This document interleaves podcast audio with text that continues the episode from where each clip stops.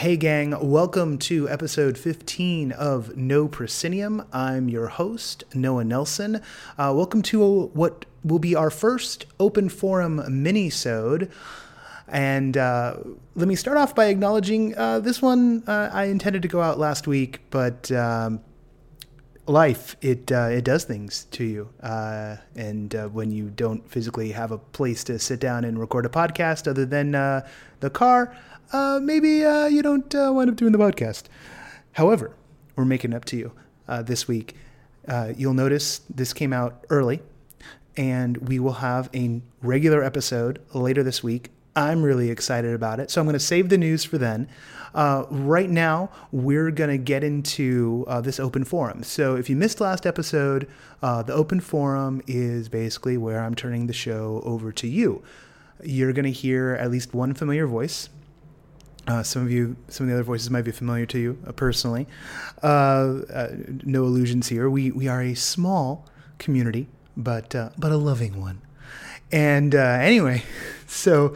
Um, these were all recorded last week. So, uh, in this first one, we're about to hear from Abel, who's been on the show before. He's going to introduce himself, and uh, he's going to talk about uh, being at Scare LA, which happened uh, the prior weekend. So, uh, it wasn't this weekend uh, that just happened; it was, it was the one before. but other than that, our little DVR action, this one's this is pretty cool. Hi, Noah. This is Abel Horowitz. I wanted to call in and let you know about the Scare LA conference, which happened this weekend, um, August 8th and 9th in Pasadena. Uh, a few immersive tidbits that you should probably hear about. One is that Delusion, which, uh, as I said on your podcast, is the most beautiful haunted house in Los Angeles, just signed a five year lease on a building uh, to create a year round show. Uh, so it is essentially LA getting its own version of something on the on par with Sleep No More, uh, which is quite exciting. Another thing is that I created something called serial killer speed dating, which I also talked about in your podcast. Um, it was great. I took speed dating and then I added a little game where I had a few serial killers uh, peppered within the audience people really liked it. People got the jokes. I had a few people, a few actors die at random times, and I had a few actors playing serial killers and dropping in little clues as to as to why that person needed to get murdered, such as one person's cat getting uh, run over by another dater, or uh, or having very recently broken up with their boyfriend who they just happened to stab in the middle of the, the game. People loved it, and I would like to continue to do it. So I wanted to let you know because I had talked about it, and it was a lot of fun, and the response was great. So those are my two tidbits. Um, keep doing what you're doing, and you are the wind beneath my wings. Bye. All right. And uh, thanks again, Abel. And I'm looking forward to you doing the serial killer speed dating once more. Um, I need to check that stuff out. I I like picked the wrong week to leave town because there was, you know, Scare LA was going on and just there was all this other stuff happening down here. And I'm like, wow, I miss it. The, the FOMO, that FOMO, that fear of missing out. Uh, it's, uh, it's ironic because uh, that's sort of what we create here at No Proscenium from a certain point of view.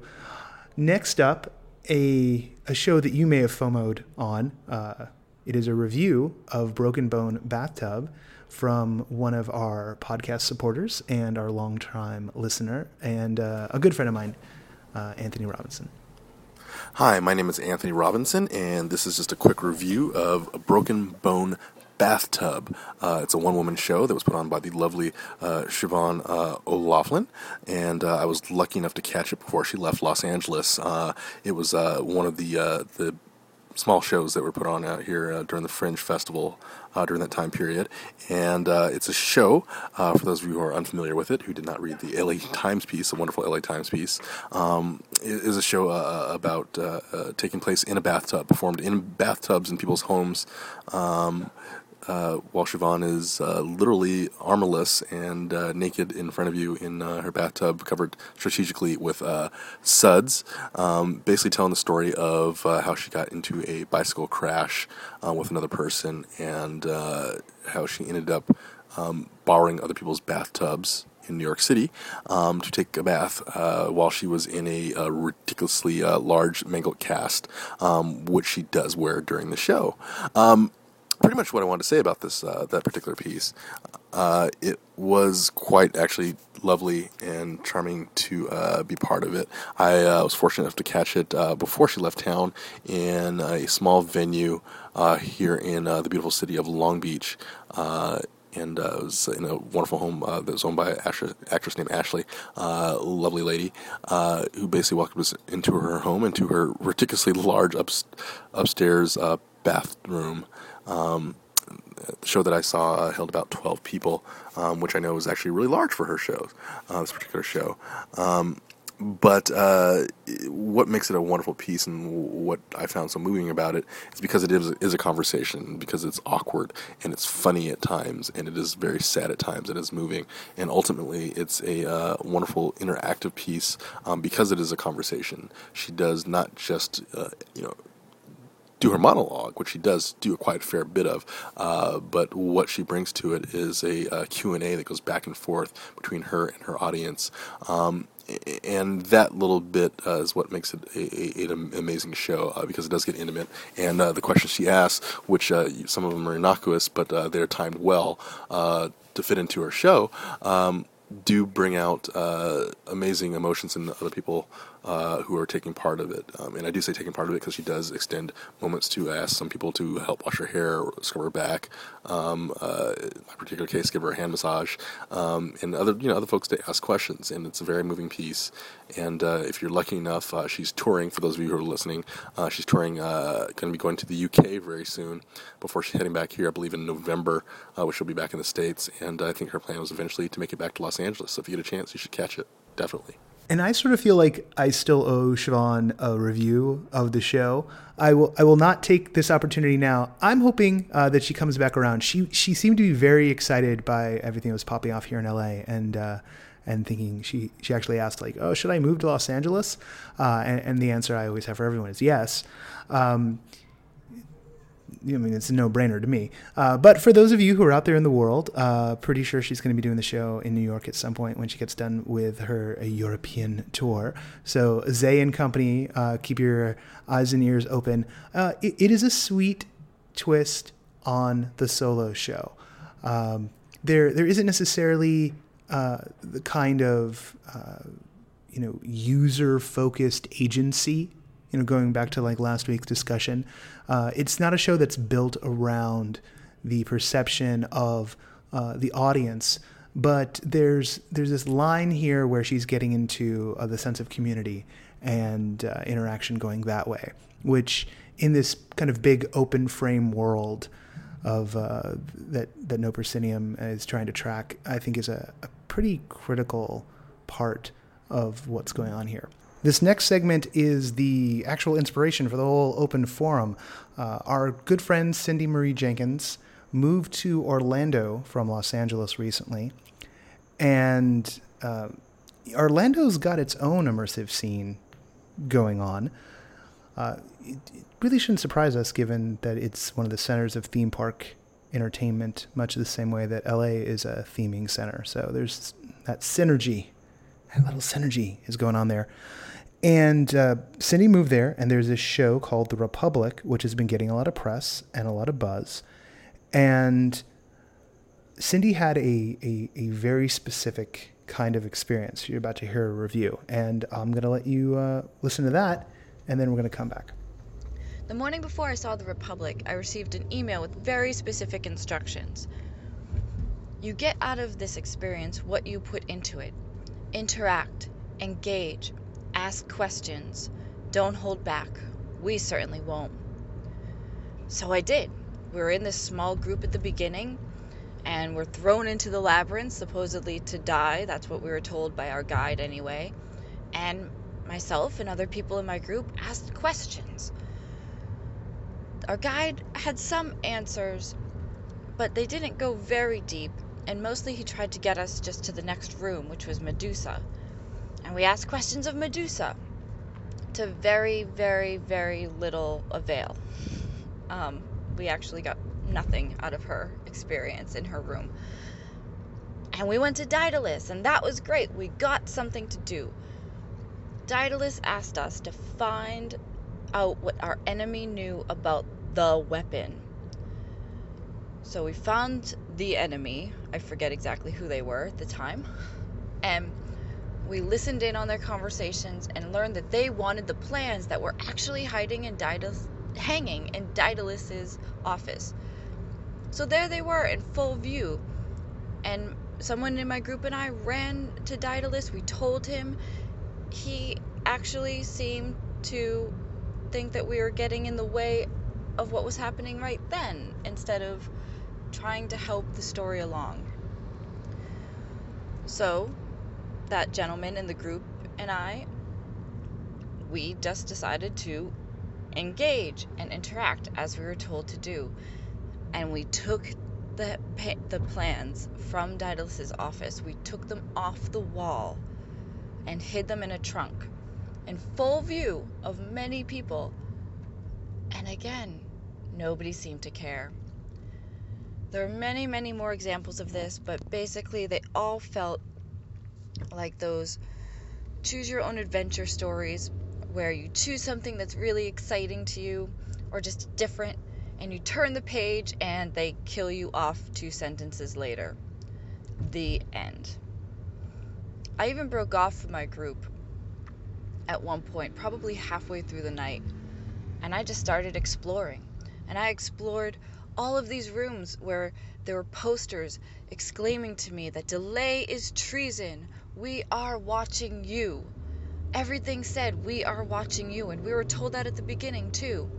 And so I did stuff and I looked for clues and I expected someone to catch me at any t- point in time and maybe I would get in trouble and maybe I would find a clue and maybe something would happen. And nothing did. And every time I told my guide or I told another character what I had found, they brushed me off. So by the time we got to the climax, I really didn't care. I had no relationship with any of the characters. They gave off a lot of plot points, but very, very little story or character arcs, at least that I f- could find. And I can't help but think that some of the issue might be that the performers, although quite good in some of their roles, just aren't writers. And they either need someone very specifically talking into their ear and helping them out so that they understand how to interact when someone asks questions or when an audience member takes them off script, which it seemed to me was the whole point. They have some help so I really hope, I, I know that they're bringing this back in 2016, and I hope that the Republic does much, much more to get rid of a lot of the plot and backstory that seemed very plotting and work with the actors and work with writers to work together and to make any decision that they're encouraging their audience members to make actually do something to the story. And actually make a difference in the result. So yeah, I, I had to keep myself from spoiling that uh, Cindy was frustrated. Uh, it's not my place to spoil the review right before it happens. Um, I, I I really wish I could see the Republic. Um, I even after even after Cindy's review, not that I don't trust what she said. That is not what I'm saying at all. Uh, I'm just sort of fascinated by the exact problem that she encountered because this issue around how do you prepare the audience? Uh, what information do you give them? What injunctions do you lay on them? Um, what expectations do you set? Right, that's the simple way to talk about this. Like, what expectations you set for the audience really changes what they're bringing to the show. We all know that I have the whole thing about if you say it's immersive and then it doesn't remotely look like a Sleep No More or Then She Fell, then I'm really deeply confused.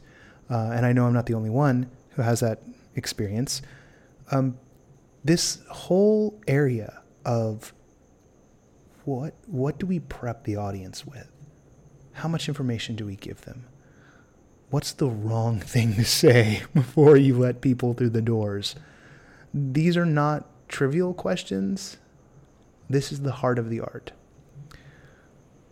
And so I'm, I'm very grateful for Cindy for going to check out the show. Uh, I, I, my gut tells me there's going to be more happening in Orlando, and we're going to be hearing more from Cindy. And uh, she's got a written version of that, which we're trying to get up over at uh, the Medium Collection, which still exists. Which leads us to this, the next part of the show. Hey, this is the, the wrap up. Um, thank you for enduring the mini-sodes for a couple of episodes there. Um, our next two episodes are already in the can, so we're back to regularly scheduled programming for the next two weeks. They are very special episodes. I'm ecstatic uh, about them. Uh, I'm recording this right after I did those recording sessions, so I don't want to spoil it uh, right now. You get the first. Oh, well, it's not spoiling. You're going to get the first one uh, in just a couple of days. It is the Moving Shadow. They are the company who produced Hamlet Mobile. Uh, they were here, and uh, they talked about their experience, the future of Hamlet Mobile, uh, their experience producing it uh, and about the dearly departed Marlon Pine and his influence on their lives. And you will hear all that in the next episode of No Proscenium. Until that episode, you can find us on Twitter at No Proscenium. You can email us no underscore proscenium at outlook.com. Uh, the Medium collection is still there, medium.com slash no dash proscenium. I know, I know, it's, it's, they're all different. It's all terrible. I apologize. Um, I apologize a lot. I'm going to get over that. No more apologies from out. There are no excuses. There are no apologies. Uh, we love this. You know who I love? I love our Patreon backers. You guys are the best people in the world. And if this episode has sounded a little different, it's because I went ahead and got that microphone. Oh, yeah. We got a good mic now, and uh, we're going to keep it that way. So, on that note, and until the next episode, when the moving shadow will be here at this very table that I currently sit at, uh, I'm Noah Nelson. This is the No Proscenium podcast, and I will see you at the show.